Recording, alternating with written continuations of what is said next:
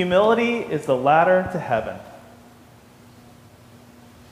In transparency, I stole this from a book called Humility by Andrew Murray. But this image uh, comes to mind, and we have an image of humility.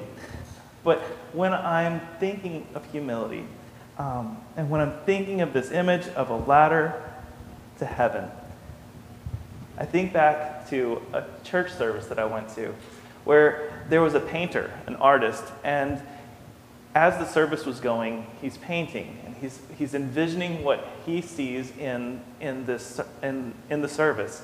And he makes this nightscape.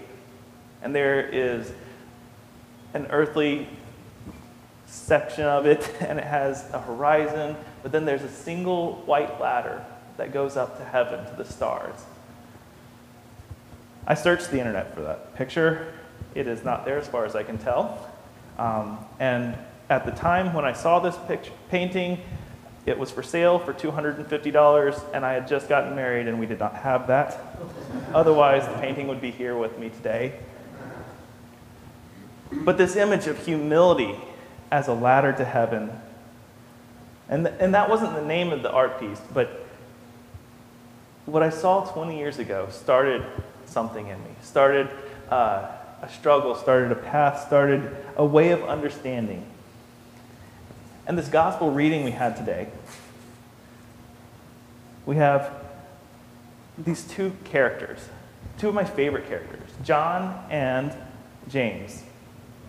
Brothers who speak their mind and don't really take the consequences of what they have to say.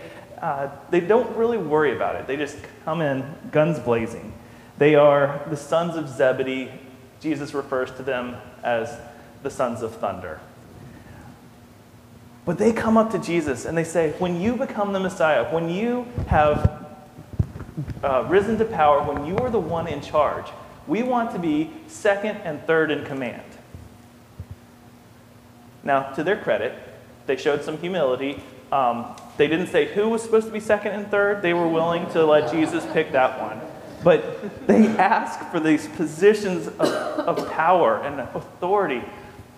And Jesus is just struck that he, two of the men, two of the people that he had chosen for leadership, two of the ones who he's been working with, missed the point. They still see power as something to attain. They still see leadership as a way of uh, power grabbing. There was an aversion to humility 2,000 years ago, just as there still is today. In the Merriam Webster Dictionary, I'm not going to read you the definition of humility. Instead, I'm going to point out that there are six synonyms for humility. There are 24 antonyms. For every one synonym for humility, we've come up with four ways of saying the opposite. I think this speaks to our feelings towards humility. And yet, this idea that humility is the ladder to heaven, why is that so hard to reach out and start climbing that ladder? To climb the ladder of humility is to see each and every person as better than ourselves. And this is, this is absolutely hard to do.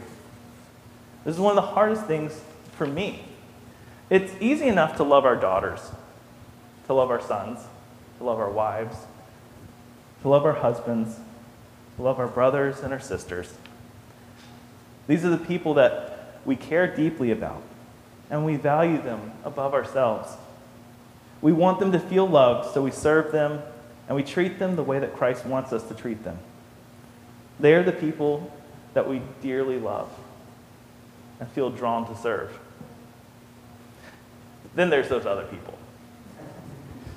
The coworker who comes in late, the boss who demands more than can be accomplished in the few hours that we have allotted, that grocery store clerk who wants to talk rather than ring up your groceries, wasting our precious time.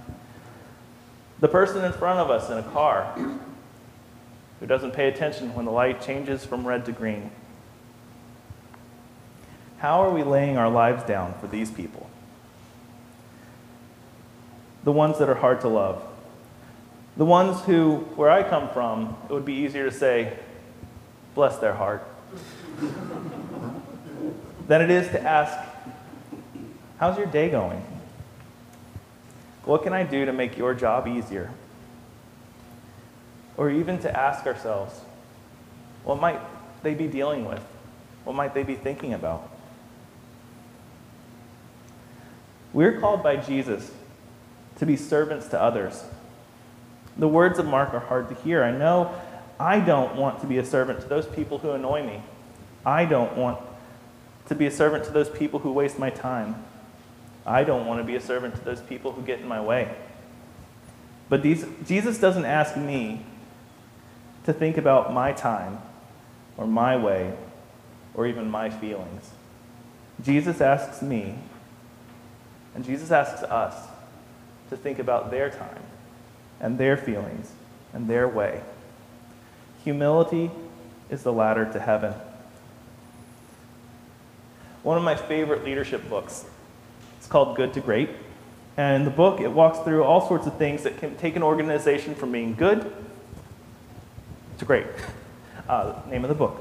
Um, and the key influence that they find in, if a company is to go from good to great, uh, according to Jim Collins, the author, is what he calls a level five leader. And oddly enough, this secular book, this study on economics, found that ultimately a humble leader is the thing that takes a company to the top.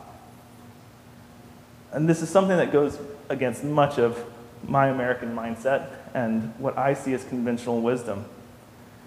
The idea that the absolute best leaders are those who listen to others, value their input, and are willing to be wrong. These are the leaders who transform organizations, companies, and individuals. Humility is a ladder to heaven. Humility looks very different for each and every one of us.